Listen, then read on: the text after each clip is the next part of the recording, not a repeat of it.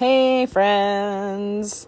So, I know I haven't done an update for a very long time, but to be fair, not much has been happening. So, I'm going to try to kind of collect my my thoughts cuz now things are starting to happen and again, I've been saying this from the beginning. This is my audio diary. If you don't like listening to me talk, don't listen.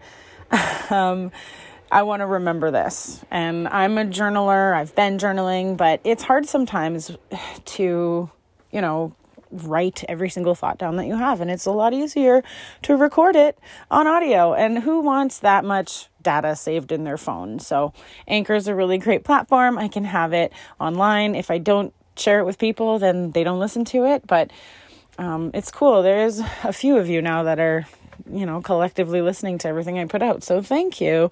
I see you and I appreciate you. Um, so without further ado,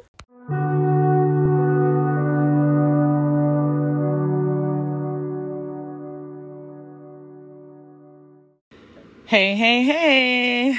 It's your favorite podcaster, Kelsey.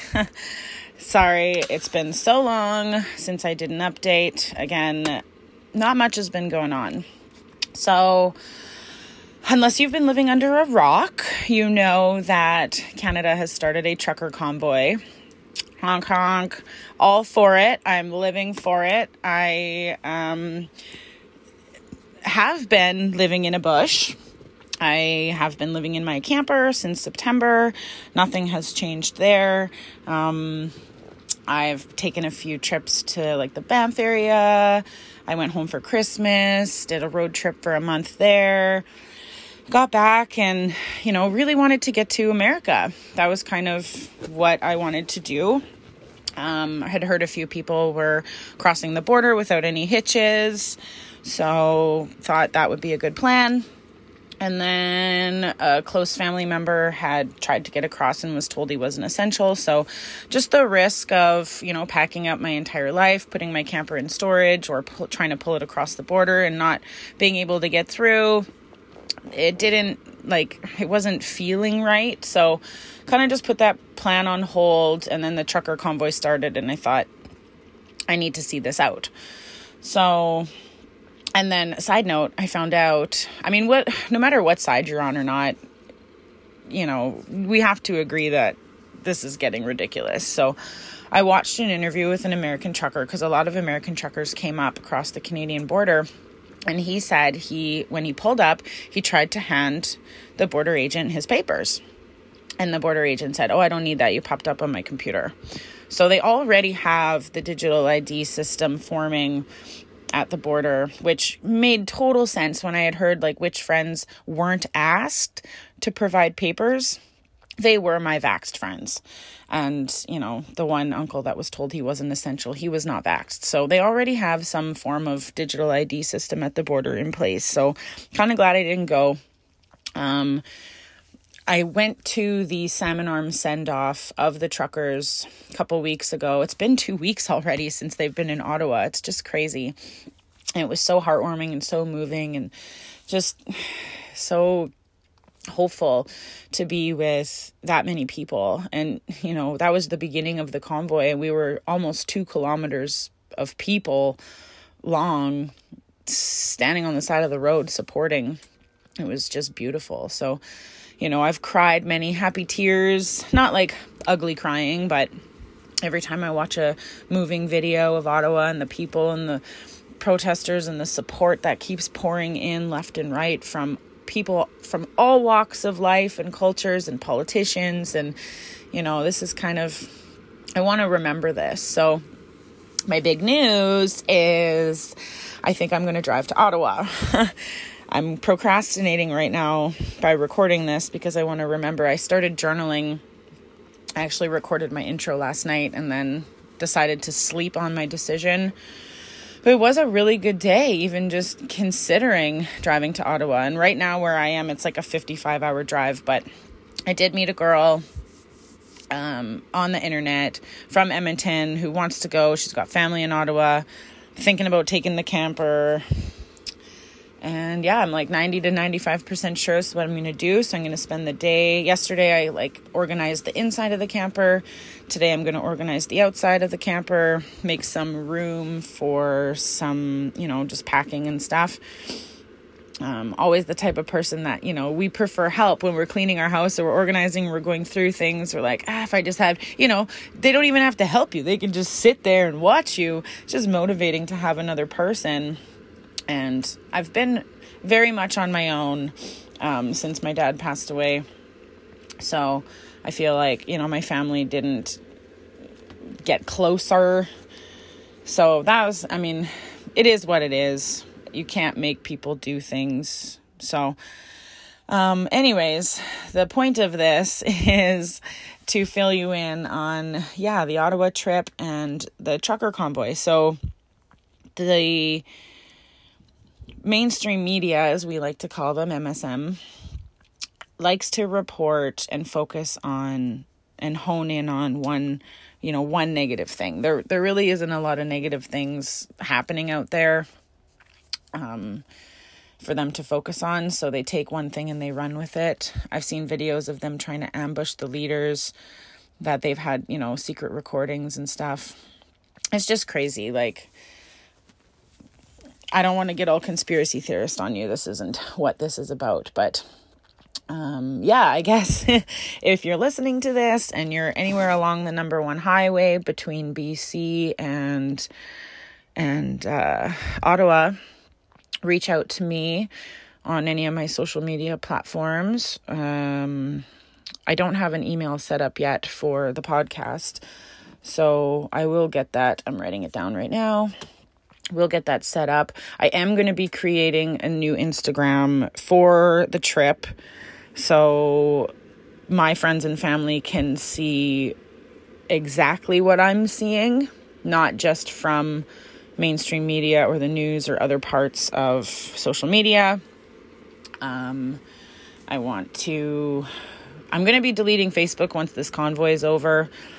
Um, really don't agree with a lot of the stuff that they've been doing over the past year and a half, but I need it still to communicate. It is unfortunately one of the most used social media platforms. There are people creating different platforms like uh, is it called Telegram? A lot of people are using that. It confuses me. I downloaded it, but I still use Snapchat a lot. Um, that one's not censored, not not private. So yeah, I don't know what the handle is going to be yet on Instagram. Probably something along the lines of a wanderer or a gypsy. I don't want to piggyback off of the Freedom to Convoy Ottawa uh, name for a couple reasons. One, I didn't create it. I don't want to piggyback off of it. And two, there's there's so much out there that it does get shut down a little bit easier. And I want to make sure that, um, you know, I'm available for my friends and family to know that I'm safe and where I'm at. And I also like the idea of this podcast. I'll probably have a couple updates that are just a few minutes long from Ottawa, maybe interviewing some people on the ground. Um, because th- this way I can, you know, they're not really messing with Anchor yet that I've seen. Podcasts are kind of untouchable right now. So, um, yeah, share this with anybody who you know either wants to come along or wants firsthand information about the journey and what it's. I mean, we're not going to be in Ottawa for a week at least. It's going to take us. I'm not even leaving until Saturday. I have to pack up my entire camper. I, I've got skirting on it. I've got, you know, winter water hoses that are kind of stuck under some snow. Luckily, it's been really nice here over where I'm at. So things are melting. Uh, there's a lot to do. You know, I've been perched up here for a few months. So, and I wasn't planning on leaving till the end of March, middle of April. So, it's just, you know, I've got like 3 days to pack everything up and it's overwhelming for sure. I'm but I had an epiphany the other day and basically, I was on the phone with my buddy for like four hours. I haven't talked to him forever. It was really nice. Like sometimes people just need to talk through their own stuff. And I realized after my dad passed away, for those of you who don't know, 19 days after his first jab, he had a heart attack. Didn't know he had a heart attack. He thought he was sick. Stayed at home for six days. Finally went to the hospital. And knowing what we know now, um, we had an autopsy done. And his heart, they told us before he passed away that his heart was so inflamed that they could only put two stents in and that wasn't a, a, a, plan either. Initially, he was just getting an angiogram. So his heart couldn't handle the surgery, and less than eight hours later, when his anesthesia wore off, he woke up, had another heart attack, and did not make it. So, knowing what we know now, we had an autopsy done. It said, you know, myocarditis, inflammation, blood clots. Three of his ventricles were blocked. They shouldn't have done surgery on his heart. He was at home for six days healing. They should have just given him IVs and anti inflammatories and, and monitored him and done the surgery later if he still needed it. But eh, you know, you can't always look back and go, well, we should have did this or we should have did that. All I can do is share my story and share his story and uh, hope that people are waking up to I don't even like calling it a vaccine because if you look up the definition of a vaccine, it provides immunity and prevents transmission. So the, the the medical definition of this jab would be a medical treatment because at best it lessens your symptoms, but it doesn't prevent transmission. So we know that now and the narrative of pushing this jab needs to stop because it's killing people. The World Health Organization has 21,000 deaths listed as a result of this vaccine. And here in Canada, our, our is it the CDC? That's our Canadian one. Um, they they stopped the H1N1 vaccine after 25 deaths. So you know, somebody big needs to step in here and go, look, this isn't working. And they have. We have whistleblowers. The World Health Organization has advised against um, boosting kids. They've advised against mandates at the border. They've come right out and said, like, this isn't working. Um, I'm going to do an actual podcast about all of the information that I've that I've gathered. Um, I'm hoping to do it with a friend or two I have a couple friends that have done a lot a lot more research than I have, which says a lot because I've done a lot of research, but they have it like in documents ready to send it to their bosses. So there's a lot that uh, we do know from professionals, experts, people that aren't being paid by the government to spit their rhetoric. And then you've got multiple countries that have dropped the the mandates because I mean they say it's because they're vaccinated, but in reality it's not working. so, anyways, I'm getting super off topic. Ottawa Convoy stands and supports no mandates for all. If you really want to dig deeper into why none of this makes sense, you should read the Great Reset book. It lays out a lot of this stuff, and they even talk about COVID, and it was written a long time ago. Um, they plan to have basically a dictatorship by 2030. So you do have time to get your ducks in a row, pull your, you know, pull a bunch of cash out of the bank, get it into digital currency, um, sell your houses, rent them out, like it, it goes deep. It could go deep. so, anyways, I'm going to leave this as a short episode because I don't want to edit it.